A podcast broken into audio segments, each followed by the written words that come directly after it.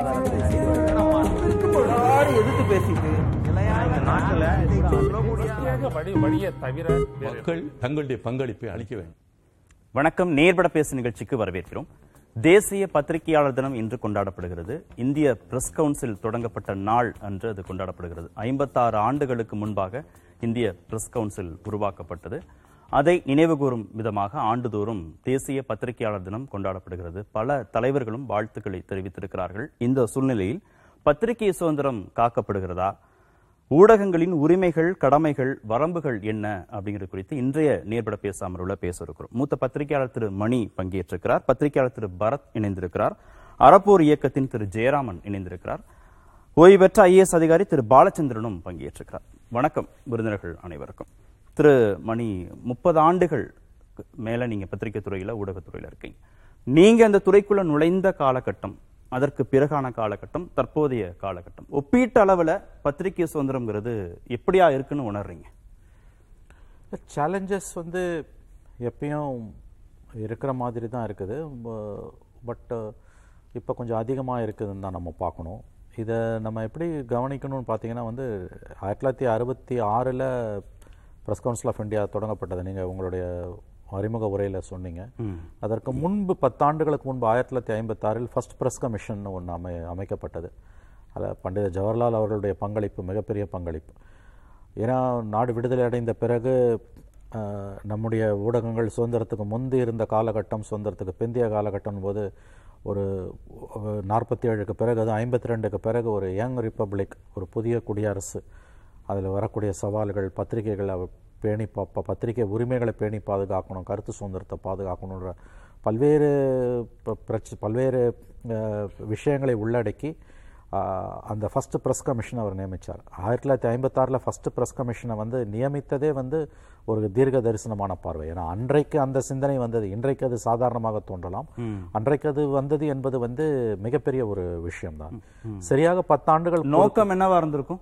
நோக்கம் வந்து ஒ- ஒரு ஒரு புதிய குடியரசு. அது வந்து வளமாக செழித்துவங்க வேண்டுமென்றால் ஒரு வலிமையான இந்தியா உருவாக வேண்டுமென்றால் அதில் பத்திரிகைகளின் பங்கு என்பது மிக முக்கியமானது என்பதை பண்டித ஜவஹர்லால் நேரு அவர்கள் வந்து எப்பொழுதுமே உணர்ந்திருந்தார். அவருடைய அவருடைய கடிதங்கள் அவருடைய புத்தகங்கள் சுதந்திர போராட்ட காலத்தில் அவருடைய எழுத்துக்கள் எல்லாவற்றையும் படிக்கும் பொழுது அவர் வந்து ஃப்ரீடம் ஆஃப் ப்ரெஸ்ஸில் அவருக்கு இருந்த அசைக்க முடியாத நம்பிக்கை என்பது வந்து நாம் இன்றைக்கி அனுபவிக்கக்கூடிய சுதந்திரம் என்பது to large extent we owe it to Jawaharlal Nehru இன்றைக்கு அவரை பற்றி எவ்வளவு விமர்சனங்கள் வந்தாலும் காலையில் எந்திரிச்சு ராத்திரி பொழுது போகிற வரைக்கும் அவரை திட்டுறதையே தொழிலாக கொண்டு அவருடைய பிறந்த நாள் அன்றைக்கு கூட வந்து அவரை வசைபாடுவதை தொழிலாக கொண்டிருக்கக்கூடிய மத்திய மந்திரிகளை கொண்ட இந்த அரசில் அன்றைக்கு அவர் எப்படி ஒரு தீர்க்க தரிசனத்துடன் இந்த காரியங்களை செய்தார். First press commission of India போட்டதோட தொடர்ச்சி தான் பிரஸ் கவுன்சில் ஆஃப் இந்தியா வந்தது.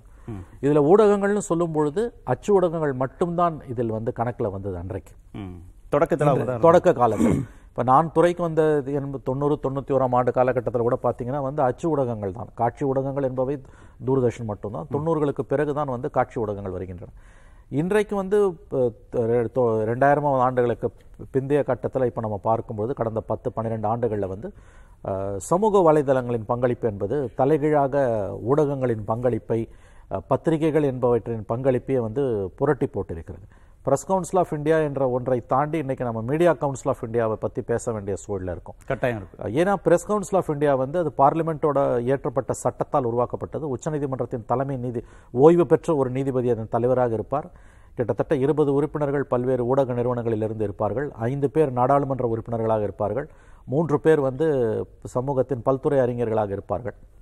ஆனால் இது எல்லாமே வந்து அச்சு ஊடகங்களுக்கு எதிரான கம்ப்ளைண்ட்ஸை கொடுத்தீங்கன்னா வந்து அவங்க வந்து அதில் சம்பந்தப்பட்டவர்களை வந்து ஊடகங்கள் மீது பொதுமக்களோ மற்றவர்களோ கொடுக்கக்கூடிய குற்றச்சாட்டுகள். ஊடகங்கள் அரசு அதிகாரிகள் அல்லது மற்றவர்கள் மீது கொடுக்கக்கூடிய குற்றச்சாட்டுகள் எல்லாத்தையுமே பிரஸ் கவுன்சில் ஆஃப் இந்தியாவுக்கு நம்ம கொண்டு போகிறோம் பட் அது கிட்டத்தட்ட ஒரு டூத்லெஸ் பாடியாக தான் இருக்குது. அது வந்து அவங்க கூப்பிடுவாங்க அழைப்பாங்க சம்மன்ஸ் கொடுப்பாங்க. இப்போ சம்மன்ஸ் வரலைன்னா தே கேன் ப்ரொடியூஸ் வாரண்ட் கூட போட்டு கூப்பிடலாம். பட் அதற்கு பிறகு அவங்க கொடுக்கக்கூடிய பரிந்துரைகள் எல்லாமே பார்த்தீங்கன்னா they're only recommendatory nature binding nature கிடையாது. இது வந்து பிரஸ் கவுன்சில் ஆஃப் இந்தியாவை பொறுத்தவரை. ஆனால் இன்றைக்கு நாம் வாழக்கூடிய காலகட்டம் என்பது அச்சு ஊடகங்கள் பின்னுக்கு தள்ளப்பட்டு காட்சி ஊடகங்களும் சமூக வலைதளங்களும் அவங்க வந்து அதிகமாயிடுச்சு. அதிகமாயிட்டாங்க. ஒரு செய்திக்கு வந்து பொதுமக்கள் திருவாளர் பொதுஜனம் அவர்கள் வந்து அச்சு ஊடகங்களையோ காட்சி ஊடகங்களையோ நம்பியிருந்த காலம் என்பது மலையேறி போய் இன்றைக்கு நாம் எங்கு வந்து நிற்கிறோம் என்று கேட்டிங்கன்னா வந்து ஆங்கிலத்தில் சொல்வார்கள் even before the governments could react the issues are in public domain ஒரு சம்பவம் நடந்துருது பெரிய துர்சம்பவம் நடந்துருது. அரசாங்கங்கள் அந்த காலத்துலனா நீங்கள் வந்து மறுநாள் காலையில் பேப்பரை பார்க்கணும் அல்லது இரவு எட்டு மணிக்கு வந்து தொலைக்காட்சிகளை பார்க்கணும் அல்லது ஏழை கால் நியூஸை பார்க்கணும். இன்னைக்கு அப்படி அல்ல. அடுத்த நிமிடமே அது வந்து பொதுவெளியில் இருக்கிறது. அரசாங்கங்கள் வந்து ரியாக்ட் பண்ண வேண்டிய சூழலுக்கு தள்ளப்படுது. பொதுமக்கள் பொதுமக்களுக்கு அந்த செய்தி வந்து அடுத்தடுத்த ரியல் டைம் லைவ் கவரேஜ் போயிட்டு இருக்குது. இதுல வந்து பிரஸ் கவுன்சில் ஆஃப் இந்தியாவோட சட்ட திட்டங்களும் காட்சி ஊடகங்களுடைய ரோல் வந்து குறையுதா? நேரடியா சமூக வலைத்தளங்களே கணிசமான அளவுக்கு குறை கணிசமான அளவுக்கு குறைகிறது. சி பிரஸ் கவுன்சில் ஆஃப் இந்தியாவோட ரோல்ன்றது வந்து வரம்பு மீறி போகக்கூடிய ஊடகங்களை கட்டுப்படுத்துவது பத்திரிகைகள் தாக்கப்பட்டால் பத்திரிகைகளை பாதுகாப்பது பத்திரிகைகளால் தாக்கப்பட்டால் அவர்களுக்கான நிவாரணத்தை தேடுவது என்பதெல்லாம் வந்து இன்றைக்கு அறத பழசலான விஷயமாக மாறிவிட்டது. ஏன்னு கேட்டிங்கன்னா வந்து அச்சு ஊடகங்களை தாண்டி காட்சி ஊடகங்களும் காட்சி ஊடகங்களை தாண்டி சமூக வலைதளங்களிலும் இன்று வரக்கூடிய அட்டூழியங்களையும் அது அது பண்ணக்கூடிய காரியங்களையும் பார்த்தால் பிரஸ் கவுன்சில் ஆஃப் இந்தியான்ற அந்த அமைப்பு வந்து தன்னுடைய ரெலவென்ஸை கிட்டத்தட்ட இன்னைக்கு இழந்து விட்டதுன்னு தான் நம்ம சொல்லணும். இஷ்யூ எதுன்னு கேட்டிங்கன்னா பத்திரிகையாளர் தினமும் நாம் இன்றைக்கு கொண்டு பொழுது கொண்டாடும் பொழுது நம்ம மீடியா சுதந்திரம்னு பேசணும். ஏன்னா மீடியான்ற கான்செப்டுக்குள்ள அச்சு ஊடகங்கள் வருகின்றன காட்சி ஊடகங்கள் வருகின்றன சமூக வலைதளங்கள் வருகின்றன. ஆனால் வந்து அன்ஃபார்ச்சுனேட்லி வந்து இன்னைக்கு மீடியா கவுன்சிலில் வந்து அது குறித்து நிறைய கோரிக்கைகள் வைக்கப்பட்டும் நிறைய விமர்சனங்கள் விவாதங்கள் நடைபெற்ற பிறகும் கூட வந்து பிரஸ் கவுன்சில் ஆஃப் இந்தியாவை ரீப்ளேஸ் பண்ணிட்டு ஒரு மீடியா கவுன்சில் வரணும் என்ற ஒரு கோரிக்கை எழுந்த பட்சத்திலும் கூட அது இன்னைக்கு நடைமுறைக்கு வராமல் இருக்குது. So press council of India கிட்டத்தட்ட தன்னோட ரெலவென்ஸை இழந்துடுச்சுன்னு தான் நான் சொல்வேன்.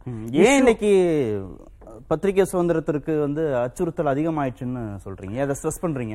இல்ல இது வந்து ஆட்சியாளர்கள் இந்தியா முழுவதுமே மட்டும் இல்ல உலகம் முழுவதிலுமே வந்து இன்னைக்கு வந்து டிக்டட்டோரியல் ரெஜிம்ஸ் சர்வாதிகார நாடுகள் பிளஸ் வந்து ஜனநாயகத்தின் பெயரால் சர்வாதிகாரம் மேலோங்கக்கூடிய நாடுகள் ஜனநாயக நாடுகள் எல்லாத்துலேயுமே பார்த்தீங்கன்னா வந்து ஆண்டுதோறும் வரக்கூடிய அந்த இண்டெக்ஸில் பார்த்தீங்கன்னா வந்து குளோபல் இண்டெக்ஸில் பிரஸ் ஃப்ரீடமில் இந்தியா வந்து கடந்த எட்டு ஆண்டுகளில் கீழே தள்ளப்பட்டிருக்கு. நூற்றி ஐம்பதாவது இடத்துக்கு போயிட்டோம். போயிருக்கோம். இது வந்து ரொம்ப அபாயகரமான ஒரு போக்கு. அவசர நிலை காலத்தில் எமர்ஜென்சியில் இந்திரா காந்தி பிரதமர் இந்திரா காந்தி செய்யாத காரியங்களை எல்லாம் இன்றைய ஆட்சியாளர்கள் செய்து கொண்டிருக்கிறார்கள். என்ன விஷயம்னு கேட்டிங்கன்னா துரதிருஷ்டவசியமாக நம்மால் எதிர்த்து போராட முடியாத அளவுக்கு வந்து இன்றைக்கு வந்து அது நைச்சியமாக செய்யப்படுகிறது. விரும்பிய போய் ஊடகங்கள் வந்து ஆட்சியாளர்களுக்கு வெண்சாமரம் வீசிக்கொண்டிருக்கிறார்கள் இந்த ஆபத்து என்பது ஆட்சியாளர்களிடமிருந்து மட்டும் வரவில்லை நான் ஸ்டேட் ஆக்டர்ஸும் சொல்லக்கூடிய தீவிரவாத குழுக்களிடமிருந்து வருகிறது. மிகப்பெரிய ஆபத்தாக நான் பார்ப்பது கார்பரேட்டைசேஷன் ஆஃப் மீடியா. இன்றைக்கு ஊடகங்களுக்கு இருக்கக்கூடிய ஆபத்துகளில் பெரிய ஆபத்தாக நான் பார்ப்பது என்னுடைய பார்வையில் கார்பரேட்டைசேஷன் ஆஃப் மீடியான்றது வந்து ஒருவரே வந்து தொலைக்காட்சி நடத்துவார் பத்திரிகை நடத்துவார் கேபிள் நடத்துவார் டிஷ் வச்சிருப்பாரு ஓடிடி பிளாட்ஃபார்ம் வச்சிருப்பாரு. அதை தவிர வந்து அவங்களுக்கு வந்து இது ஒரு கேட்டகரினா இன்னொரு பக்கம் நாட்டின் பல துறைகளையும் தொழில்நுட்பம் டெலிகாம் போர்ட்ஸ் இன்னும் சொல்ல போனீங்கன்னா ஐடி செக்டார் சிமெண்ட் செக்டார் இந்த மாதிரி பல துறைகளிலும் கையில் வைத்திருக்கக்கூடிய இரண்டு மூன்று தொழிலதிபர்கள் அவர்கள் கையில் வந்து கிட்டத்தட்ட வந்து பெரும்பாலான ஊடகங்கள் இன்று சிக்கிக் கொண்டிருக்கின்றன.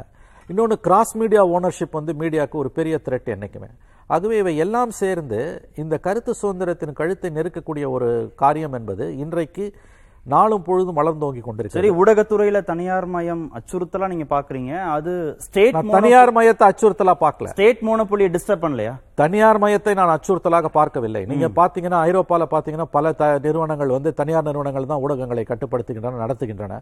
அமெரிக்காவில் அப்படிதான் இருக்குது. But cross checks and balances இருக்குது. மொனோபொலியை கண்ட்ரோல் பண்ணக்கூடிய சூழல் இருக்குது. இந்தியாவில் அது இன்னைக்கு இல்லை. முந்தி வந்து ஓரிரு தொழிலதிபர்கள் நான் சொன்ன தமிழ்நாட்டிலே நம்ம பார்த்துருக்கோம். யார் வந்து டிவி நடத்துனாங்க யார் வந்து கேபிள் நடத்துனாங்க யார் ஓடிடியை வச்சிருக்காங்கலாம் நமக்கு இன்னைக்கு நன்றாக தெரியும். ஆனா அந்த நிலைமையை ரெண்டாயிரத்தி பதினொன்றுக்கு பிறகு உடைச்சு உங்கள் நிறுவனம் புதிய தலைமுறை போன்ற நிறுவனம் ரெண்டாயிரத்தி பதினொன்று ஆட்சி மாற்றத்துக்கு பிறகுதான் சாத்தியப்பட்டது. இதை நான் ஏற்கனவே உங்கள் அரங்கிலேயே பலமுறை சொல்லியிருக்கிறேன். ஏன்னு கேட்டீங்கன்னா கேபிள் மோனோபொலியை உடைச்சதால வந்தது. இன்னைக்கு தொழில்நுட்ப வளர்ச்சி அதையும் தாண்டி போகுது. But at the same time இந்த இந்த சோஷியல் மீடியா வந்து ஃப்ளோ ஆஃப் இன்ஃபர்மேஷனை டெமோக்ரட்டைஸ் பண்ணியிருக்குதுன்றது உண்மை. யாரும் எந்த ஒரு செய்தியையும் யார்கிட்டையும் போகிறத தடுக்க முடியாது. அட் த சேம் டைம் இந்த பத்திரிகை சுதந்திரம் நம்ம பேசும்பொழுது அதை கருத்து சுதந்திரம்னு நம்ம பேசணும். அந்த கருத்து சுதந்திரத்துக்கான அச்சுறுத்தல் எல்லா மட்டங்களிலும் இன்று வந்து கொண்டுதான் இருக்கிறது. அது அரசுகளிடமிருந்து வருகிறது நான் ஸ்டேட் ஆக்டர்ஸ் கிட்ட இருந்து வருது. கார்பரேட்ஸ் கிட்ட இருந்து வருது இந்த போராட்டம் ஒரு நீடித்த போராட்டமாகத்தான் இன்னும் பல ஆண்டுகளுக்கு இருக்கும் என்பது என்னுடைய பார்வை. சோஷியல் மீடியால போகக்கூடிய எல்லா செய்திகளும் ஜனநாயகப்படுத்த இதுல வந்து எல்லாமே உண்மை செய்திகளா? கண்டிப்பா கிடையாது. அதை டீகோட் பண்ண வேண்டிய வேலை பிரைம் மீடியாக்கு ரொம்ப அதாவது ஒரே ஒரு நிமிஷம் ஒரே ஒரு நிமிஷம். அதாவது வந்து தொழில்நுட்ப வளர்ச்சி இன்றைக்கு தகவல் பரிமாற்றத்தை ஜனநாயகப்படுத்தி இருக்கிறது நாம் அதற்காக அவர்களுக்கு நன்றி சொல்ல வேண்டும் சம்பந்தப்பட்ட விஞ்ஞானிகளுக்கு. ஆனா அதை மிஸ்யூஸ் பண்றவங்களோட எண்ணிக்கையும் ரொம்ப அதிகமா இருக்கிறதுனால அந்த லைனை எங்க நீங்க டிராப் பண்ணுவீங்க? பாதிக்கப்படுறவனை பாதுகா பாதுகாக்கக்கூடிய பொறுப்பு அரசுகளுக்கும் இருக்கு சிவில் சமூகத்துக்கும் இருக்கு நீதிமன்றங்களுக்கும் இருக்கு. ஆகவே இந்த போராட்டம் ஒரு நீண்ட நெடிய போராட்டம். பிளாக் அண்ட் ஒயிட்டா அதை பார்க்க முடியாது. முதல்ல நமக்கு இருக்குல்ல. பிரைம் மீடியாக்கு தான் அந்த ரொம்ப நமக்கு இருக்கு. அதாவது மத பதற்றமோ சாதி பதற்றமோ உருவாகாம டிஸ்டர்ப் பண்ணாம ரொம்ப அதாவது அதிகமான பொறுப்பு பத்திரிகையாளர்களாகிய நமக்கு இருக்கிறது. அதற்கு இணையான பொறுப்பு அரசுகளுக்கும் சிவில் சமூகத்துக்கும் இருக்கின்றது தான். ஏன்னா சோஷியல் மீடியா அந்த அளவுக்கு டெமோக்ரட்டைஸ் பண்ணியிருக்குது. அதை நாம் புரிந்து கொள்ள. திரு பரத் நீங்க உள்ள வந்த காலகட்டத்துக்கும் இப்போதுக்கும் குறைந்தபட்சம் ஒரு பதினைந்து இருபது வருடங்கள் இருபது, இருக்குமா? 22 வருஷம். இருபத்தி ரெண்டு என்ன சேஞ்சஸ் நீங்க பாக்குறீங்க வந்தபோது இருந்ததுக்கும் இப்ப இருந்ததுக்கும் வந்த போது அதாவது ஒரு ஒரு அந்த சமூகத்துல கொஞ்சம் குறைவாகவே நாம நான் வந்த காலத்துல அச்சு ஊடகங்கள் தான் ஜாஸ்தி மெதுவா அந்த தொலைக்காட்சி நிறுவனங்களும் அப்பதான் அந்த டாட் காம்ஸோட லைட்டா ஒரு சின்ன பூமும் ஆரம்பிச்ச காலம். அப்போ வந்து இணைய பத்திரிகை இணைய இணைய இதழ்கள் அதெல்லாம் சொல்லக்கூடியதெல்லாம் வர ஆரம்பிச்ச காலகட்டம். அப்போ வந்து ஒரு செய்தி அப்படின்னா ரொம்ப சிம்பிள் மக்கள் மத்தியில ஒரு விஷயம் என்ன பேசுவாங்க ரெண்டு பேர் சேர்ந்து டீ கடையில பேசிட்டு இருக்காங்கன்னா ஒரு செய்தி அப்படின்னா பேப்பர்லயே போட்டான்டா. அவ்வளவுதான். தேர் த மேட்டர் அந்த கிரெடிபிலிட்டி அப்படின்ற விஷயம் இருக்குல்ல அப்போ அந்த அதிக பொறுப்பு வந்து யாருக்குன்னா அந்த அச்சு ஊடகத்தில் இருந்தவங்களுக்கு அந்த பொறுப்பு இருந்தது. அவர்கள் செய்தி சேகரிப்பாளர்களாக இருந்தார்கள். பட் இன்னைக்கு காலகட்டம் எப்படி மூவ் ஆயிடுச்சுன்னா these people are also picking news from social media நீங்க சொன்ன அந்த பிரைம் மீடியா என்ன ஆயிடுச்சுன்னா succumb to the whims and fancies of the social media அதுலயே நீங்க சொல்லக்கூடிய அந்த பிரைம் மீடியா முக்கியமான வேலை இருக்கு. அதுல எது கரெக்ட் எது ராங்னு பட் இன்னைக்கு அந்த ஏர்ஜ் டு அந்த அந்த ரன்னிங் ரேஸ்ல அச்சு ஊடகத்துல இருக்க ரெண்டு பேருக்கு போட்டியோ இல்லையா அச்சு ஊடகத்துக்கும் ஒரு சோஷியல் மீடியாவுக்கும் ஒரு போட்டியா இது மாறி போச்சு. நானும் பிரேக் பண்ணணும். நானும் அந்த செய்தியை கொடுக்கணும்னு வந்து வேகம் இருக்குல்ல. முதன்மை செய்தி கொடுக்கணும்ன்றதுல நீர்த்து போகிறது நியூஸ் அதில் வந்து வென் வாட் ஊ வேர் அப்படின்றத நமக்கு பேசிக் பாலப்பாடம்.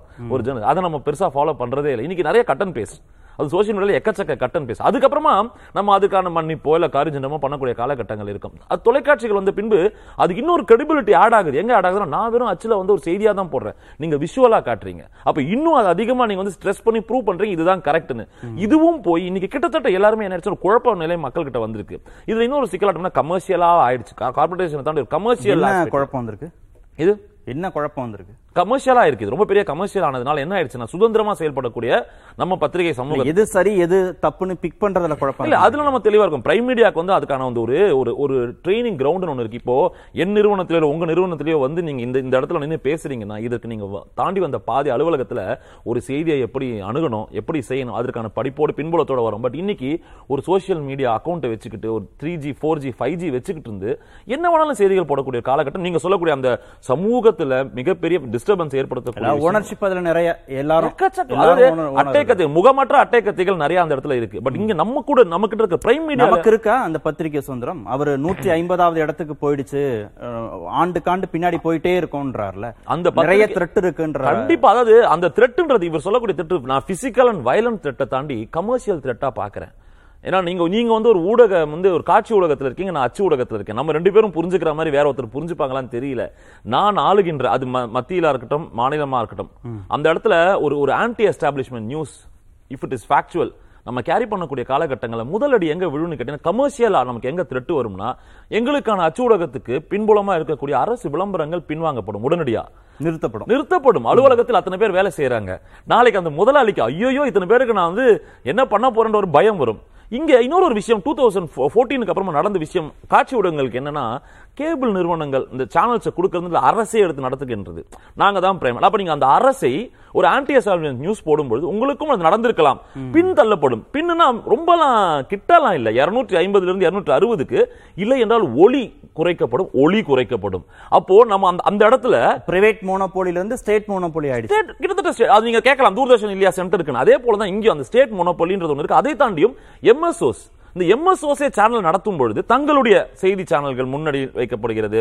இப்போ நீங்க நீங்க சொன்ன மாதிரி ரெண்டாயிரத்தி பதினொன்றுக்கு அப்புறம் மாற்றி அமைத்தது புதிய தளம். இந்த மாதிரியான சேனல்களுக்கான போட்டிகள் எப்பயுமே விழிப்போடு ஓடிக்கொண்டே இருக்க வேண்டிய கட்டாயத்தில் இருக்க வேண்டிய காரணம் என்னன்னா இந்த எம்எஸ்ஓஸ் கூட உங்களை என்ன பண்ணுவாங்கன்னா நீங்க எம்எஸ்ஓ இல்ல நான் எம்எஸ்ஓ பின்னுக்கு தள்ளப்படும் போது இந்த டிஆர்பின்னு ஒரு பிரச்சனை வரும்பொழுது நாம வந்து நிச்சயமாக அப்படி இல்லைன்னு தெரிஞ்சாலும் வேறு ஒரு கோணத்துல அந்த ரிசல்ட்டை நம்ம பார்க்க வேண்டிய அந்த துர்பாகியமும் இருக்கு. அப்படி இருக்கிற வந்து சமதளத்துல இல்ல. நிச்சயமா இன்னைக்கு வந்து காட்சி ஊடகங்களுக்கும் சரி அச்சு ஊடகங்களுக்கும் அதே மாதிரி இன்னும் சொல்லணும்னா ஆட்சியாளர்கள் மத்தியில் அது மணி ரொம்ப அழகா புரிஞ்சிருப்பார்னு நினைக்கிறேன். சில ஆன்டி அசால்மியன் நியூஸ் போடும்போது முதல்ல வந்து இந்த செக்ரட்டரியட் ரிப்போர்ட்டர்னு ஒருத்தங்க இருப்பாங்க. அவங்களுக்கு தான் முதல்ல அந்த ஒரு லஜ்ஜை அந்த ஒரு இது ஒரு என்னன்னா அதுவரை நீங்க எங்க இருக்கீங்களோ இருக்கைன்னு ஒன்று கொடுப்பாங்க நமக்கு இந்த செக்ரட்டரியட் அசம்பிளியில் அது எ- ஒன்று அஞ்சு பத்துல இருந்து எழுபத்தி ரெண்டு எண்பது மொட்டை மாடி கம்பத்துக்கு பின்னாடி மறைஞ்சிருந்து பார்க்கக்கூடிய இடங்களுக்கெல்லாம் தனிப்பட்ட முறையில் பத்திரிகையாளர்கள் தள்ளப்படுவார்கள். இது என்ன பிரச்சனை சித்தாந்தம் இருக்கலாம். உங்களுக்கான சித்தாந்தம் இருக்கட்டும். பட் ஃபேக்டை ஃபர்ஸ்ட் கொடுத்து அந்த சித்தாந்தத்தை அதுக்கப்புறம் பேட் பண்ணணும். ஏன்னா சமீபத்தில் நம்மளும் சில விஷயங்கள் பார்க்குறோம். அதாவது எல்லாமே எங்கள் பக்கம் கரெக்ட் நான் சொல்ல வரல. ஒரு பத்திரிகையாளர் சில செய்திகளை பார்க்கும்போது ஒரு அது அது வந்து கடந்த காலங்களில் நம்ம பார்க்கக்கூடிய விதம் பார்த்தா கோயம்பேட்டில் எக்கச்சக்க கூட்டம் தில்லும் தள்ளாடுகிறார்கள் மக்கள் ஊருக்கு செல்வதற்குன்ற ஒரு செய்தி ஒரு நான்கு வருடங்கள் மூணு வருடங்களுக்கு முன்னாடி. அரசு கரப்ட் ஆயிடுச்சு எம்எஸ்ஓ கரப்ட் ஆயிட்டாங்க நிறுவனங்கள் கரப்ட் ஆயிடுச்சு.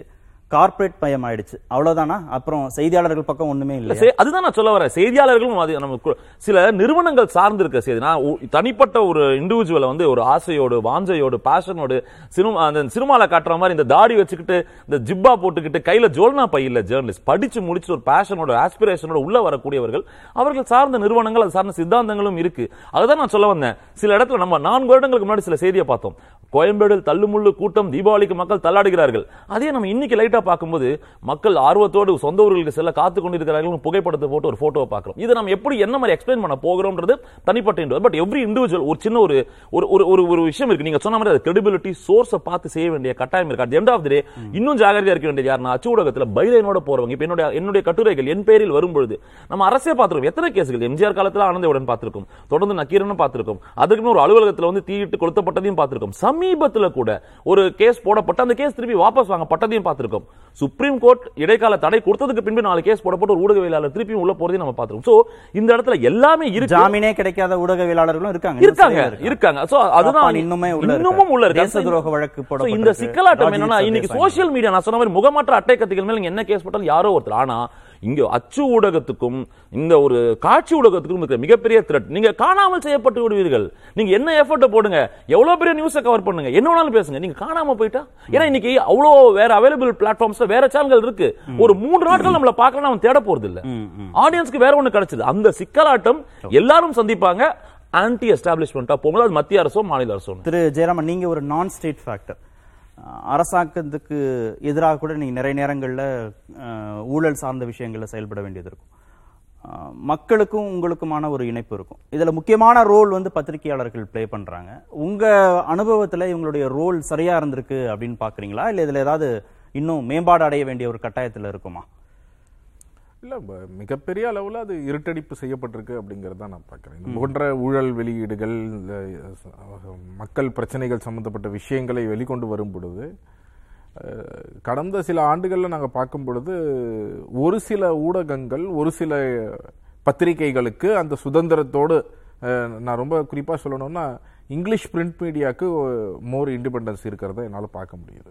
நீங்க தமிழ்நாடு கேஸ வச்சு. தமிழ்நாடை வச்சு நான் சொல்றேன் நான் நேஷனல் லெவல்லயே நம்ம வந்து ஒவ்வொன்றா வரும் ஸோ தமிழ்நாடை பொறுத்த வரைக்கும் நான் என்ன பார்க்கறேன்னா இங்கிலீஷ் பிரிண்ட் மீடியாவுக்கு மோர் இண்டிபெண்டன்ஸ் இருக்கிறத பார்க்கறேன் அவங்கள வந்து ரிப்போர்ட் பண்ண முடியுது அவங்களால. அதுலயுமே நிறைய பிரச்சனைகள் இருந்திருக்கு. நாங்கள் வந்து உதாரணத்துக்கு சொல்லணும்னா முன்னாள் அமைச்சர் வேலுமணி மாநகராட்சி சம்பந்தப்பட்ட ஊழல்கள்லாம் வெளியிடும் பொழுது ஒரு ஆங்கில பத்திரிகை எழுதிட்டே வந்தாங்க. ஆனால் திடீரென்று நிப்பாட்டினாங்க. அப்போ இது விசாரிக்கும் பொழுது தான் தெரிஞ்சது டெண்டர் அட்வர்டைஸ்மெண்ட் வந்து கொடுக்கறத வந்து நிப்பாட்டிடுவோம்னு அவங்களுக்கு த்ரெட் வந்ததுனால அவர்கள் நிப்பாட்டி விட்டார்கள் அப்படின்னு சொல்லிட்டு.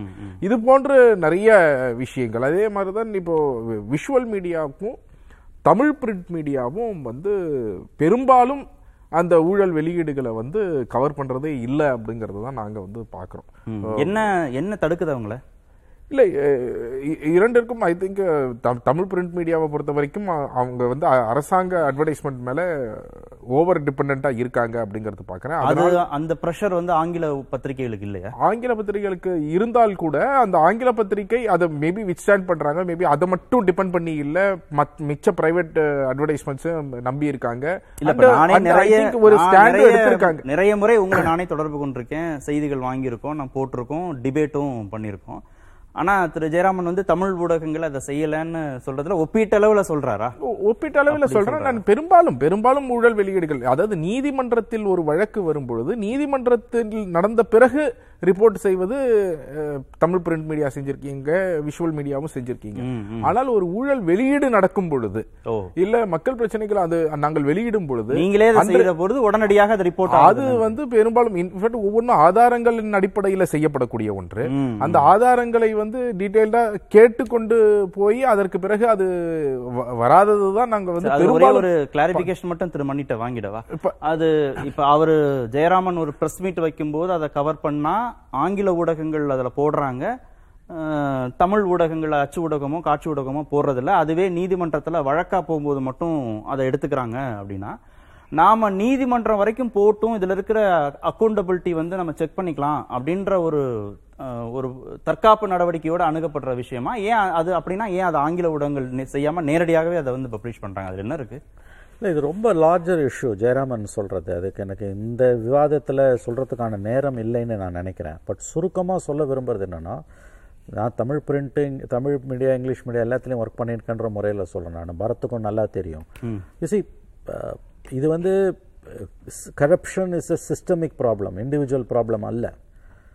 ஆகவே எனக்கு வந்து நம்ம மிகுந்த மரியாதைக்குரிய நண்பர் ஜெயராமன் அவர்களுடைய அவருடைய பணிகள் மீது எனக்கு ரொம்ப மரியாதை இருந்ததுனாலுமே கூட வந்து எனக்கு நான் வேறுபடுற விஷயம் என்னன்னு கேட்டிங்கன்னா வந்து வென் யூ டார்கெட் இண்டிவிஜுவல்ஸ் ஒரு லெவலுக்கு மேலே வந்து அதுக்கு வந்து முக்கியத்துவம் கொடுத்து செய்திகளை கொடுக்க முடியாத சூழல் தான் வந்து லாங்குவேஜ் ப்ரெஸ்ஸுக்கு இருக்குது. அதுக்கு அவர்களுக்கே கூறிய காரணங்களும் இருக்கின்றன.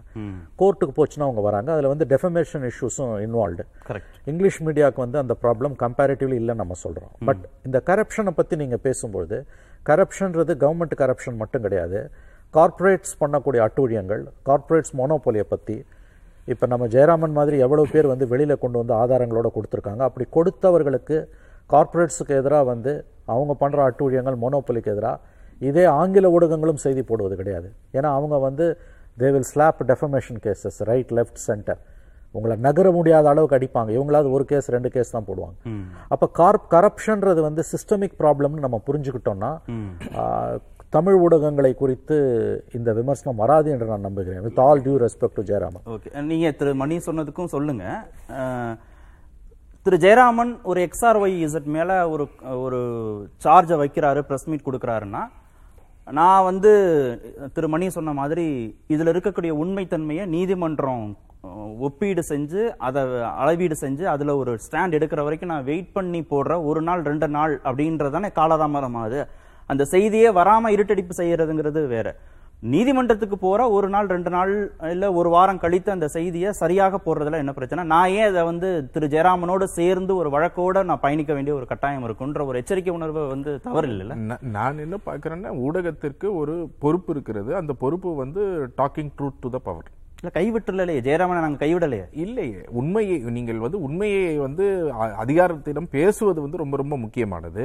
நாங்க வந்து பதினைந்து புகார்கள் தெரிவித்தோம் என்றால் ஒரு இரண்டு தான் நீதிமன்றத்துக்கு போகும். அது பல ஆண்டுகள் ஆகும். நீங்கள் வந்து இப்ப இன்னைக்கு இப்போ கடந்த ஆண்டு வந்து மழையில வந்து சென்னை தத்தளித்தது என்றால் அதற்கு முன்பு அதில் நடந்த ஊழல்கள் அவர் சொல்றாரு மணி அவர்கள் சொன்னதுல நான் ஒரு இடத்துல வேறுபடுறேன். என்னன்னா ஸ்பெசிபிக் பர்சன் ஸ்பெசிபிக் பர்சனை நம்ம டார்கெட்டே பண்ணலையே. ஸ்பெசிபிக் நாங்கள் வந்து ஒவ்வொரு ஊழலிலும் பொது வாழ்க்கையில இருந்த ஒருத்தர் தான். பொது வாழ்க்கையில இருந்தவர் மட்டும் இல்ல அதிகாரிகள். இப்போ நீங்க வந்து அரசாங்கத்துல நடக்கக்கூடிய ஊழல்கள் வந்து யார் செய்கிறார்கள்? அதில் இருக்கக்கூடிய ஒப்பந்ததாரர்கள் அவர் சொன்னார் மிகப்பெரிய கார்ப்பரேட்டுகள் ஊழல்கள்லாம் நிலக்கரி ஊழல்கள் போன்ற வரும்பொழுது அதானி போன்றவர்களை எக்ஸ்போஸ் பண்ணியிருக்கோம். இது எதுவுமே வந்தது கிடையாது. அவர் சொல்றது கரெக்ட் அது வரும்பொழுது பல மீடியாக்கள் போடுவது கிடையாது அப்படிங்கிறது கரெக்ட் அது கார்ப்பரேட்டாக இருக்கலாம் இல்ல அரசாங்கத்துல இருக்கக்கூடிய ஒரு அமைச்சராக இருக்கலாம் இல்ல இல்லாமல் இருக்கலாம். ஆனால் அந்த ஆதாரங்களின் அடிப்படையில இந்த துறையில் இந்த மாதிரி ஒரு முறைகேடு நடந்திருப்பது என்பதை கூட சொல்லாமல் இருப்பதனால் என்ன நடக்குதுன்னா அது- மாற்றக்கூடிய- இடத்துல இருக்கக்கூடிய ஊடகங்கள் அந்த பிரச்சனையை தீர்க்கக்கூடிய இடத்துல இருக்கக்கூடிய ஊடகங்கள் அதை செய்ய செய்யாத பொழுது இது போன்ற பெரு நம்ம கடந்த ஆண்டு போல பெருவெள்ளம் பார்த்தோம். ரெண்டாயிரத்தி இருபத்தி ஒண்ணுல எவ்வளவு பிரச்சனைகளுக்கு உள்ளானும் சொல்லிட்டு அதில் நடந்த ஒவ்வொரு ஊழலையும் தான் அதற்கு முன்பு நம்ம வந்து கடந்த இரண்டு ஆண்டுகளாக வெளியிட்டது. அப்போ இன்று நீதிமன்றத்தில் வரும்போது அது எஃப்ஐஆர் போட்ட பிறகு ரிப்போர்ட் பண்றாங்க ரைட் பட் ஆனால் அதற்கு முன்பு அந்த ஊழல்கள் அன்றே கேள்விகள் எழுப்பப்பட்டு செய்யப்பட்டிருந்தால் இன்னும் வலுவாக அது போன்ற விஷயங்களை வந்து தடுப்பதற்கான வாய்ப்புகள் பிரைம் மீடியால ஒரு போதாம இருக்கு ஒரு போதாம இருக்குன்னு நீங்க வெளிப்படுத்துறீங்க. நீங்க சொல்றது சமூக ஊடகங்கள் மூலமா மக்கள்கிட்ட போயிடுதா? அதுதான் ஒரே வழியாக இருக்கிறது. ஆனா அதுல லிமிடேஷன் இருக்கு. எங்களை போன்ற மூவ்மெண்ட்டுகளுக்கோ மற்றவர்களுக்கோ அது வந்து மிகப்பெரிய அளவுல ரீச் அப்படிங்கிறது போகாது. எந்த அளவிற்கு எங்களால் போக முடிகிறதோ அது அதன் மூலமாக மட்டும்தான் நான் பெரும்பாலும் நாங்க வந்து எங்களுடைய விஷயங்களை வந்து கொண்டு போய் சேர்த்திருக்கோம் அப்படிங்கறத நான் பார்க்கிறேன். இரண்டாவது வந்து இதோடைய ரொம்ப ரொம்ப முக்கியமானது நேஷனல் லெவல்லையும் நம்ம பேச வேண்டிய அவசியம் இருக்கு. தமிழ்நாடு லெவல்ல மட்டும் பேச வேண்டிய அவ- இது இல்ல. நேஷனல் லெவல்ல கடந்த வாரம் வந்து எப்படி ஒயர் பத்திரிகை வந்து ரெய்டு செய்யப்பட்டது அப்படிங்கறதெல்லாம் நம்ம பார்த்தோம். அவர்கள் வந்து ஒன்று தவறாக ஒன்று சொன்னார்கள். அது வந்து அவர்களுடைய இதுலயே பிளான்ட் மாதிரி ஒருத்தரை வச்சு பண்றாங்கங்கிற மாதிரி விஷயங்கள்லாம் வெளியே வருது. ஆனால் அதற்காக அர- அரசு எடுத்த நடவடிக்கை என்ன? ஒரு கிரிமினல் டிஃபர்மேஷனுக்கு அரசு எடுத்த நடவடிக்கை என்ன? ரெய்டு செய்து இது போன்ற எப்படியெல்லாம் தாக்குதல்கள் நடக்கிறது அப்படி பாருங்க. ஜம்மு அண்ட் காஷ்மீர்ல இருக்கக்கூடிய ஜேர்னல் இன்னைக்கு அங்கேருந்து இன்ஃபர்மேஷன் ஏதாவது வருகிறதா?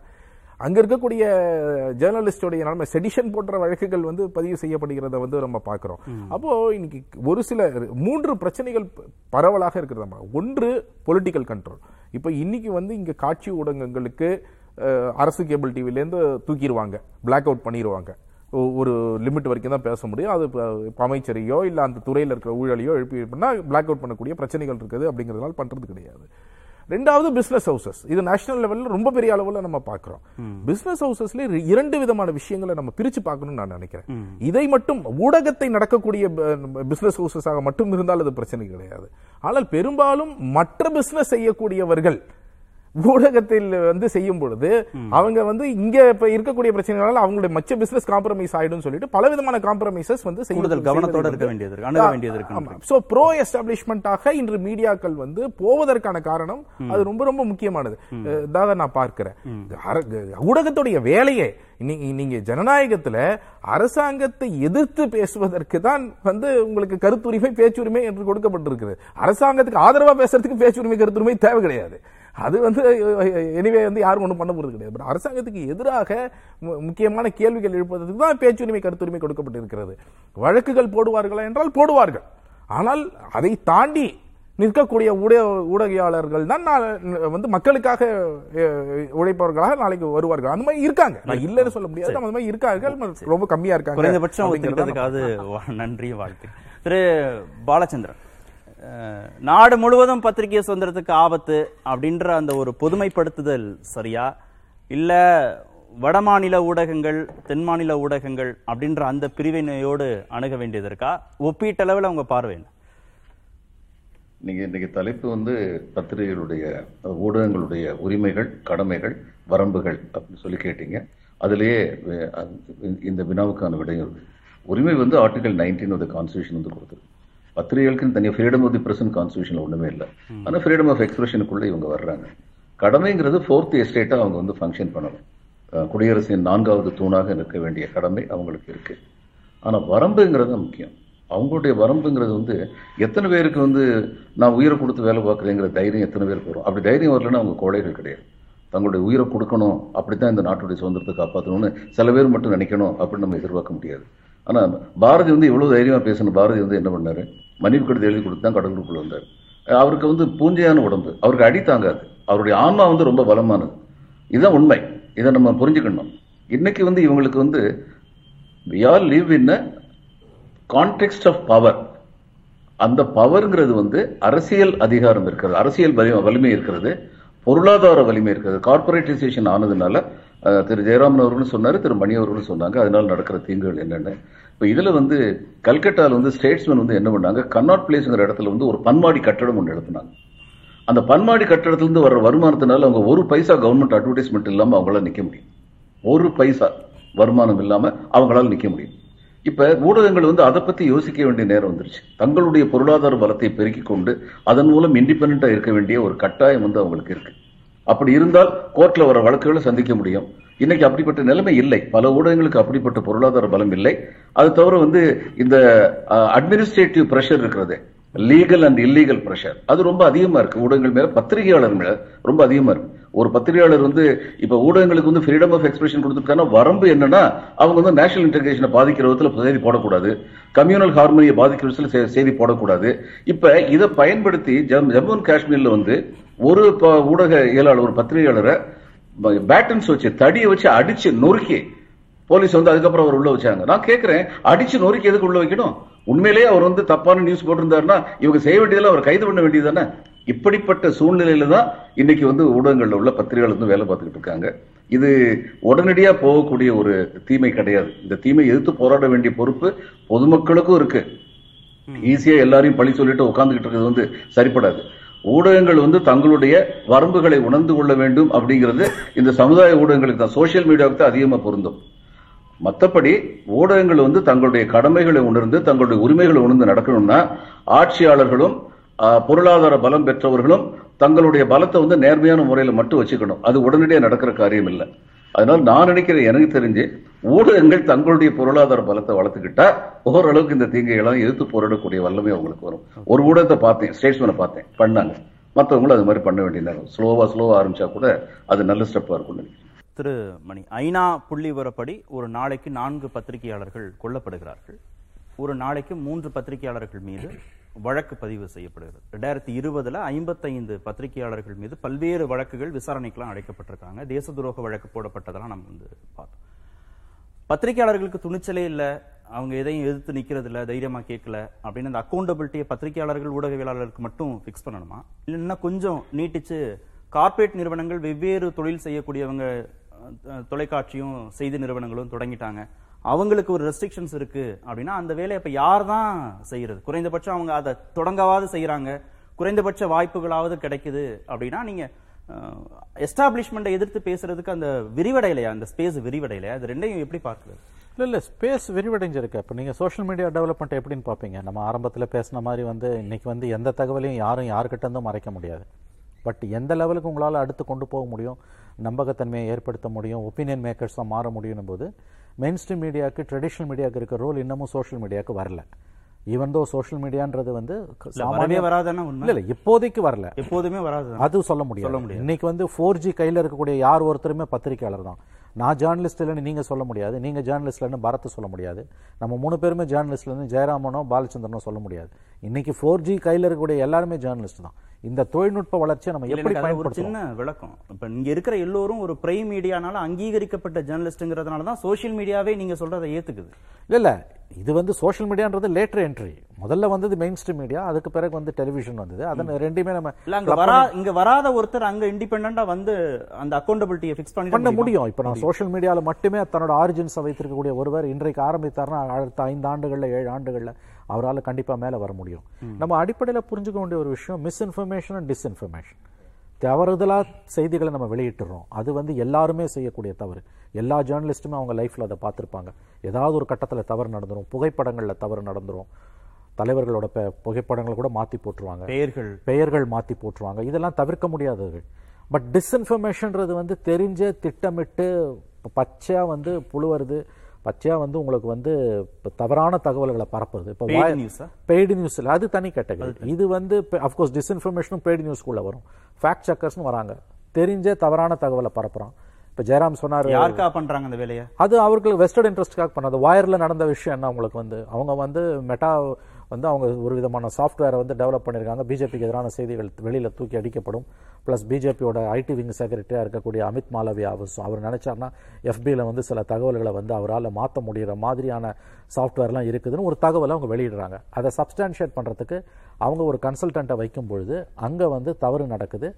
ஃபேக்ட் செக்கர்ன்ற பேரில் உள்ள வந்தவர் அவரே பிளான் பண்ணிட்டு போகிறாரு அதுக்கு பிறகு வந்து அமித் மாலவியா கொடுத்த கம்ப்ளைண்ட் வந்து between Amit Malviya and Wire. ஒரு தனிநபர் கிரிமினல் டெஃபமேஷனை ஃபைல் பண்ணுறாரு போலீஸ் கம்ப்ளைண்ட் கொடுக்குறாரு. அதில் டெல்லி போலீஸ் அப்படியே வீராவேசத்தோட எழுந்து உள்ளே போய் அந்த ஆஃபீஸோட எடிட்டர்ஸ் அவங்க வீடுகள் அவங்க ஆவு எல்லாத்தையும் ரெய்டு பண்ணி எடுக்கிறாங்க. நல்லா கவனிங்க அந்த வயரோட எடிட்டர்ஸ் மேலே கம்ப்ளைண்ட் கொடுத்த அமித் மாலவியா எந்த கன்சல்டண்ட்டை வச்சு அவங்க அந்த காரியத்தை பண்ணாங்களோ அவர் தான் பிளான் பண்ணி முதுகுல குத்திட்டு போயிருக்காரு. அவர் மேலே எஃப்ஐஆர் போடலை. கம்ப்ளைண்ட் கொடுக்கல. கம்ப்ளைண்ட் கொடுக்கல எஃப்ஐஆர் போடலை. இப்போ இதில் என்னன்னா அமித் மாலவியாக்கு தன்னோட பெயர் பாதிக்கப்பட்டது என்று வயரோட சண்டை போட்டு கிரிமினல் டெஃபமேஷன் போட்டு நஷ்டஈடு வாங்குறதுக்கோ அல்லது இரண்டு ஆண்டுகள் சிறையில் தள்ளுறதுக்கோ அவருக்கு முழு உரிமை உண்டு. ஆனால் போலீஸுக்கு என்ன அவ்வளோ அவசரம்?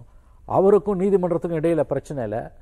ஏன் இவ்வளோ அவசரப்பட்டு வயரில் வந்து போய் அவங்க கை வைக்கிறாங்க? ஏன்னா வயர் தான் வந்து விரல் விட்டு எண்ணக்கூடிய இரண்டு மூன்று இணையதளங்களில் மோடி அரசை கடந்த எட்டு ஆண்டுகளாக உறுதியாக எதிர்த்து போராடி கொண்டிருக்கக்கூடிய ஒரு இணையதளம்.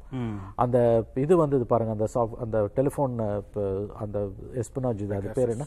பெகாசிஸ் வந்து ஆதாரத்தோடு வெளியில கொண்டு வந்து சுப்ரீம் கோர்ட்டோட கமிட்டி வந்து இன்னமும் வந்து அதில் ஃபைனல் ரிப்போர்ட் கொடுக்கல பட் அந்த மாதிரி இருந்ததற்கான ஆதாரங்கள் இருக்கின்றன பட் அது பெகாசிஸ் தானான்னு தெரியலன்னு சொல்றாங்க. பிரான்ஸ்ல என்கொயரி நடந்துகிட்டு இருக்குது இன்னமும் முடிவு வரல. இஸ்ரேலில் அந்த சம்பந்தப்பட்ட நிறுவனத்தையே பிளாக் லிஸ்ட் பண்ணியிருக்காங்க. அப்போ இவ்வளவு பெரிய ஒரு தகவலை வெளியில கொண்டு வந்த ஒரு நிறுவனத்தை ஸ்டேட்டுக்கு எதிராக இருக்காங்க மோடி கவர்மெண்ட்டுக்கு எதிராக இருக்காங்கன்றதுக்காக ஒரு தனிநபரோட கம்ப்ளைண்ட்ல டெல்லி போலீஸ் வந்து உள்ள பூந்து இவ்வளவு அட்டுழியம் பண்ண வேண்டிய அவசியம் என்ன வந்தது? அப்புறம் இவர் பாலச்சந்திரன் ஒரு விஷயம் சொன்னார். அது ரொம்ப முக்கியமானது. நம்ம இன்னைக்கு அதை பேசாமல் தமிழில் இந்திய பத்திரிகை சு- சுதந்திரத்தை பற்றி பேச முடியாது. ஜம்மு காஷ்மீரில் கடந்த மூன்றரை ஆண்டுகளாக நடந்து கொண்டிருக்கக்கூடிய விஷயங்கள். ஸ்டேட் விட்டு போயிடுச்சு. எந்த விதமான சுதந்திரமும் அங்கே கிடையாது. கிட்டத்தட்ட எண்பதுக்கும் மேற்பட்ட பத்திரிகையாளர்கள் வந்து சிறையில் அடைக்கப்பட்டிருக்கிறார்கள். செடிஷன் கேசஸ் பெண்டிங்கில் இருக்குது. இது எல்லாத்தையும் பேசாம நீங்க எப்படி வந்து பத்திரிகை சுதந்திரத்தை? விருது வாங்குவதற்காக பத்திரிகையாளர் புலிட்சர் விருது வாங்குவதற்காக வெளிநாடு போவதற்கு காஷ்மீரி பெண் பத்திரிகையாளருக்கு மோடி சர்க்கார் அனுமதியை மறுக்கிறது. அப்ப இந்த லட்சணத்துல உங்களோட சுதந்திரம் இருக்கும் பொழுது நம்ம வந்து இண்டிவிஜுவல் ஜேர்னலிஸ்ட்டை பத்தி பேசவே முடியாது கார்த்திகை. நமக்கெல்லாம் வந்து உங்களுக்கு வந்து நம்மளோட நம்மளோட ஸ்கோப் ரொம்ப கம்மி. நம்ம ஒருத்தர் கீழே வேலை செய்றோம்னா அந்த நிறுவனத்தோட அனுமதி இல்லாம நம்ம எதையும் பெருசா எழுத முடியாது பேச முடியாது. பாலச்சந்திரன் வந்து ஸ்டேட்ஸ்மேனோட இஷ்யூ சொன்னார். அவங்க வந்து பில்டிங்கை வாடகை கூட்டு இன்னைக்கு வந்து அதுல நடத்துனாங்கன்னு. இந்தியன் எக்ஸ்பிரஸ்ல கோயங்கா அப்படி நடத்தினாரு. ஆனா இன்னைக்கு நாடு இருக்க நிலைமையில பாத்தீங்கன்னா அந்த மாதிரி பில்டிங்கை நடத்துனீங்கன்னா புல்டோசரை வச்சு பில்டிங்கை அடிச்சிடுவான் அப்ப எதை நம்பி நீங்க பத்திரிகை நடத்துவீங்க? அப்ப இதற்கு ஒரே வழி என்னன்னா பப்ளிக் சப்போர்ட் இருக்கணும். பப்ளிக் ஃபண்டிங் இருக்கணும். சப்ஸ்கிரிப்ஷன் மாடல் இருக்கணும். அதுதான் காப்பாத்துமே ஒழிய நண்பர் பாலச்சந்திரன் சொன்ன அந்த பில்டிங்கை வாடகை கூட்டு நடத்துறதெல்லாம் இனிமே நடக்காது. ஏன்னா நிறைய புல்டோசர்கள் இந்தியாவில் தயாராக நின்று கொண்டிருக்கின்றன. திரு பாலச்சந்திரன் வெளிநாடுகள்ல எப்படி இருக்கு? டென்மார்க் ஸ்வீடன் எஸ்டோனியா பின்லாந்து இவங்களாம் தான் டாப் ஃபோர்ல இருக்காங்க. இங்க எப்படி இருக்கு? பத்திரிகை சுதந்திரம் எப்படி இருக்கு? இங்க யாரால் அந்த நிறுவனங்கள் நடத்தப்படுது? இங்க எஸ்டாப்ளிஷ்மெண்ட் எப்படி கையாளுறாங்க பத்திரிகைகளை ஊடகங்களை? சொல்றேன். அதுக்கு முன்னாடி ஒரு இது ஸ்டேட்ஸ்மேனுடைய பில்டிங்கை இன்னும் எந்த புல்டோசர் வந்து தாக்கலை. அது மணியுடைய இன்ஃபர்மேஷனுக்காக சொல்றேன் நான். அது பத்திரமா தான் இருக்கு. இந்த இன்னொரு பாயிண்ட் அவர் சொன்னது அந்த சப்ஸ்கிரிப்ஷன் பாயிண்ட் வந்து ரொம்ப முக்கியம். கார்டியன் வந்து கார்டியன் பத்திரிகை பத்தி நம்ம எல்லாருக்கும் தெரியும். அவங்க எப்படிப்பட்ட பத்திரிகை? அவங்க சப்ஸ்கிரிப்ஷன்ல தான் அவங்க பெரும்பாலும் அவங்களுடைய ஃபண்ட்ஸ் வந்து ரைஸ் பண்றாங்க. இவங்க வயர் வந்து சப்ஸ்கிரிப்ஷன் கேட்டிருந்தாங்க. இப்போ அவங்க எவ்வளவு பயத்துல இருக்காங்க வயர்னு பாருங்க இந்த நாட்டுல. நான் சப்ஸ்கிரிப்ஷன் அனுப்பியிருந்தேன். அதுக்கப்புறம் அவங்க எனக்கு ஒரு நாலு கடிதம் எழுதிட்டாங்க. உங்க பேரு உங்களுடைய பேன் நம்பரு இதெல்லாம் நீங்க கொடுக்கலன்னா உங்க சப்ஸ்கிரிப்ஷனை திருப்பி அனுப்பிடுவோம். ஏன்னா அவங்களுக்கு பயம் யாராவது ஒருத்தர் வந்து சப்ஸ்கிரிப்ஷன் சொல்லி தவறான ஒரு ஆள் அனுப்பிட்டாருன்னா அவங்க இதுக்கு அக்கௌண்டபிள் ஆயிடுறாங்க. அவங்க கஷ்டப்பட்டிருக்காங்க. எல்லாருக்கும் அது மாதிரி கடிதம் அனுப்பியிருந்தாங்க. இப்போ மற்ற நாடுகளில் நீங்க கேட்குறீங்களா அங்க வந்து முக்கியமான இது நான் சொன்னேன். ஒரு பொலிட்டிக்கல் கான்டெக்ட்லயும் ஒரு பவர் கமர்ஷியல் கான்டெக்ட்லயும் நம்ம வந்து ஒர்க் பண்ண வேண்டியிருக்குன்னு. அந்த நாடுகளில் வந்து அந்த பொலிட்டிக்கல் அண்ட் கமர்ஷியல் கான்டெக்ட் வந்து மக்களுடைய சுதந்திர உணர்வை விட அதிகமாக கிடையாது. மக்களுடைய அவேர்னஸ் வந்து அங்க ஜாஸ்தியா இருக்கு. அதுதான் முக்கியமான காரணம். இங்க வந்து நமக்கு வந்து ஒரு ஸ்ட்ராங் மிடில் கிளாஸ் இன்னும் இந்தியாவில் வரல. பிரிட்டன்ல வந்து ஐநூறு வருஷத்துக்கு அப்புறம் அப்படி ஒரு ஸ்ட்ராங் மிடில் கிளாஸ் வந்திருக்கு. அவங்களால வந்து அடிப்படை உரிமைகள் பறிக்கப்பட போகாம நம்ம காக்க முடியுது. இன்னொன்னு ஊடகங்களை பத்தி என்னுடைய ஒரே ஒரு முக்கியமான கம்ப்ளைண்ட் என்னன்னா நீங்க ஃபாலோ பண்ணவே மாட்டீங்க. சில விஷயங்கள் ஃபாலோ பண்ண முடியும். பொள்ளாச்சி என்னாச்சு? அந்த நேரத்தோட மறந்துடுறாங்களே. அதுக்கப்புறம் நமக்கு உண்மையான ஐகான் யாரு? இப்ப- சினிமா நட்சத்திரங்களும் அரசியல்வாதிகளும் நம்முடைய உண்மையான ஐகான் கிடையாது. நம்முடைய உண்மையான ஐகான் வந்து அறப்போர் இயக்கமும் பூவுலகின் நண்பர்களும் ஜெயராமன் சொல்லி நோபல் பரிசு வாங்கிட்டு லண்டன்ல உட்கார்ந்திருக்காரு. இவங்கெல்லாம் நம்முடைய உண்மையான ஐகான். அவங்களை எந்த அளவுக்கு இந்த பத்திரிகைகள் வந்து தூக்கி வைக்கிறாங்க? இதெல்லாம் வந்து சில கேள்விகள். அதை செய்ய முடியறதை செய்யட்டும். செய்ய முடியாத பல இது இருக்கு. மணி அவர்கள் கரெக்டா சொன்னார். செய்ய முடியாத பல அரை- மணி நேரம் கடந்து சினிமாவுக்கான முக்கியத்துவத்தை கொடுக்கறது இல்ல இருபத்தி நாலு நீங்க கொடுக்கறது இல்ல தனிமரம் தோப்பாகாது கார்த்திகேயன். நீங்க கொடுக்கறது இல்ல உங்களுடைய இத பத்தி இப்ப நீங்க இன்னொன்னு என்கிட்ட கேட்டீங்க நான் பதில் சொல்ல தென்னிந்திய ஊடகங்களுக்கும் வட இந்திய ஊடகங்களுக்கும் வேறுபாடு என்னன்னா நான் பல சமயங்கள்ல உங்களுடைய கருத்துல இருந்து மாறுபடுறேன். பல சமயங்கள்ல. ஆனா நீங்க பொறுமையை நீ வந்து பேச அனுமதிக்கிறீங்க. ரெண்டே ரெண்டு வட இந்திய ஊடகங்கள் வந்து என்னை பேச சொன்னாங்க. ஒருத்தர் வந்து ஒரு ப்ரொஃபசர் அலிகார் முஸ்லீம் யூனிவர்சிட்டி ப்ரொஃபசரை பேசவே விடாம ஒவ்வொரு சென்டென்ஸும் குறுக்க நுழைஞ்சார் நான் பேச ஆரம்பிக்கும் போதே சொன்னேன் to I have an assurance that you will not interview in between அப்படி சொல்லி கேட்டதுக்கப்புறம் ஓகே ஓகே அப்படின்னாரு.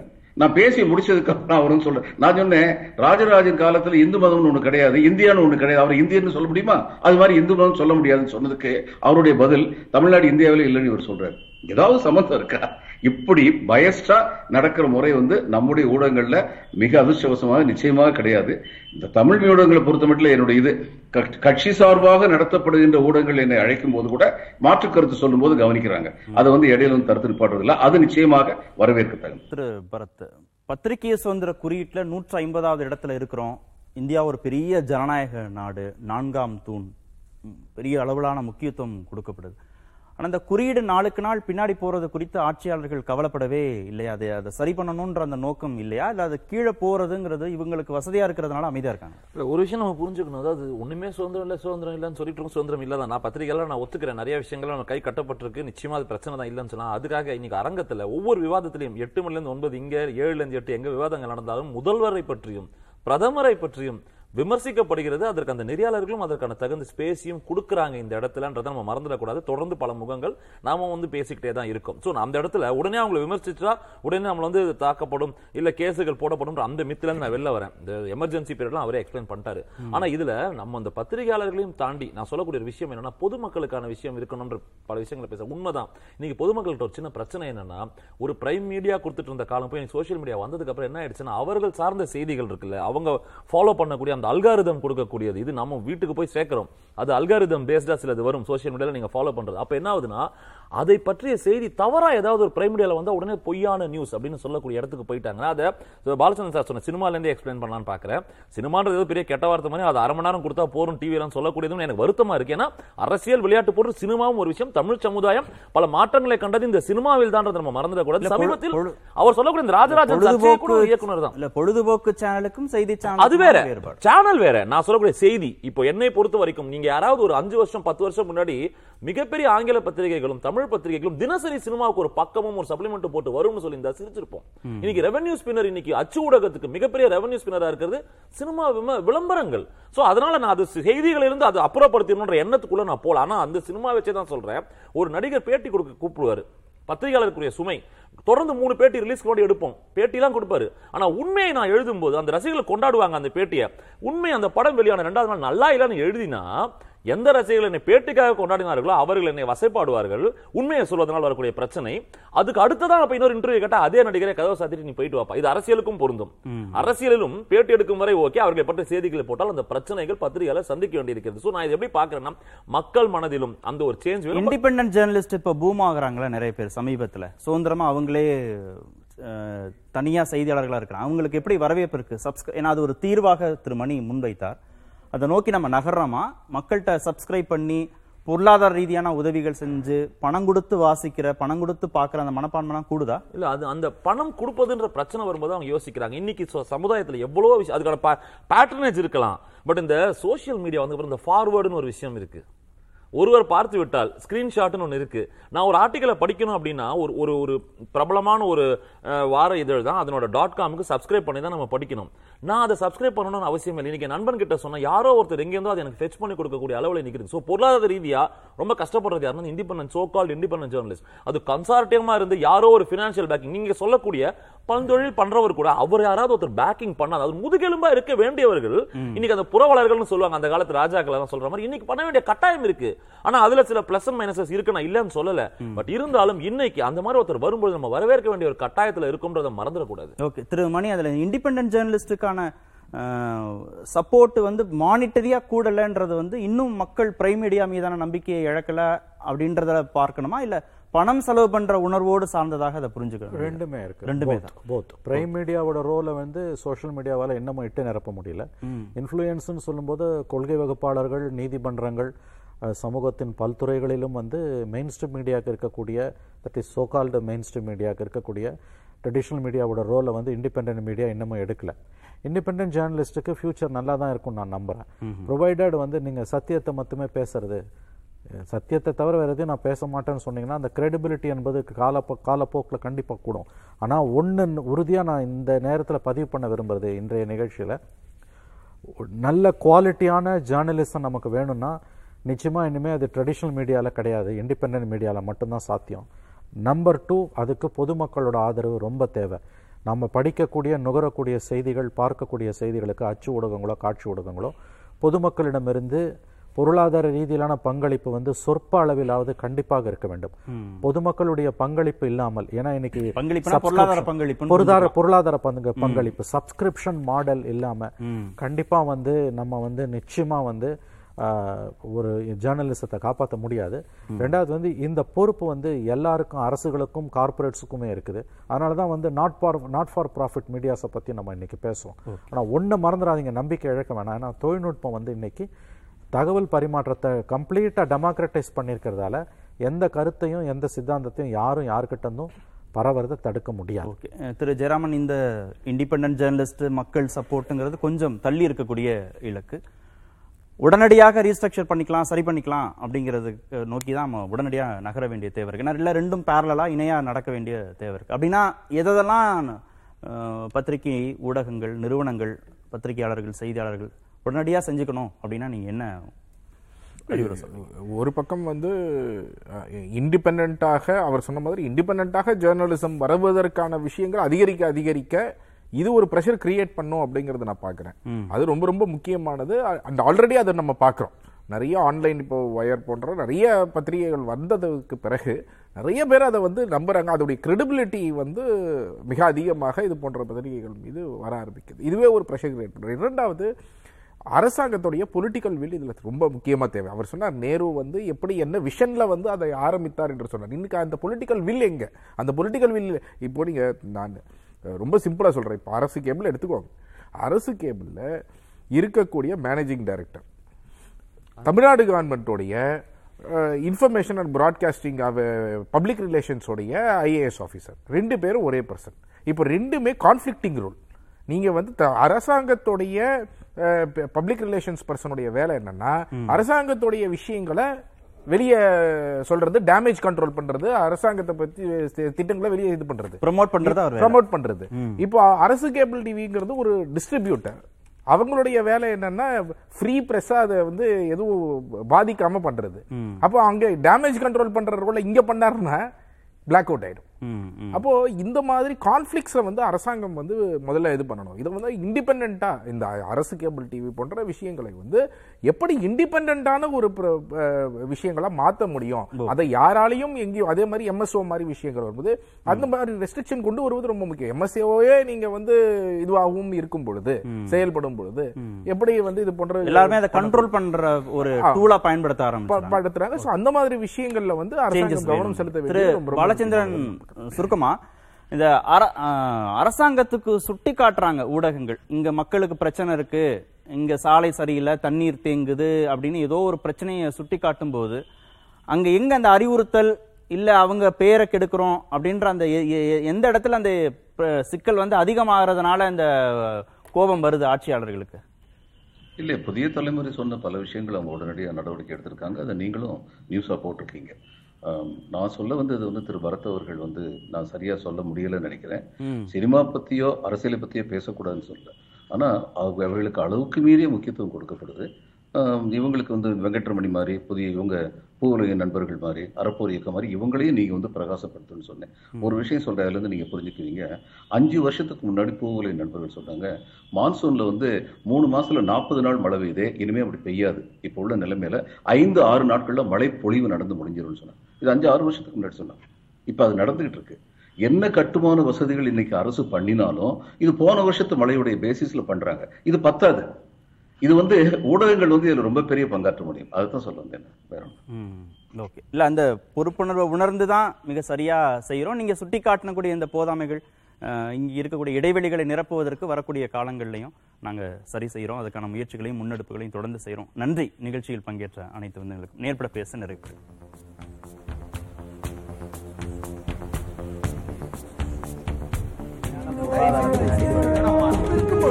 எதிர்த்து பேசிட்டு?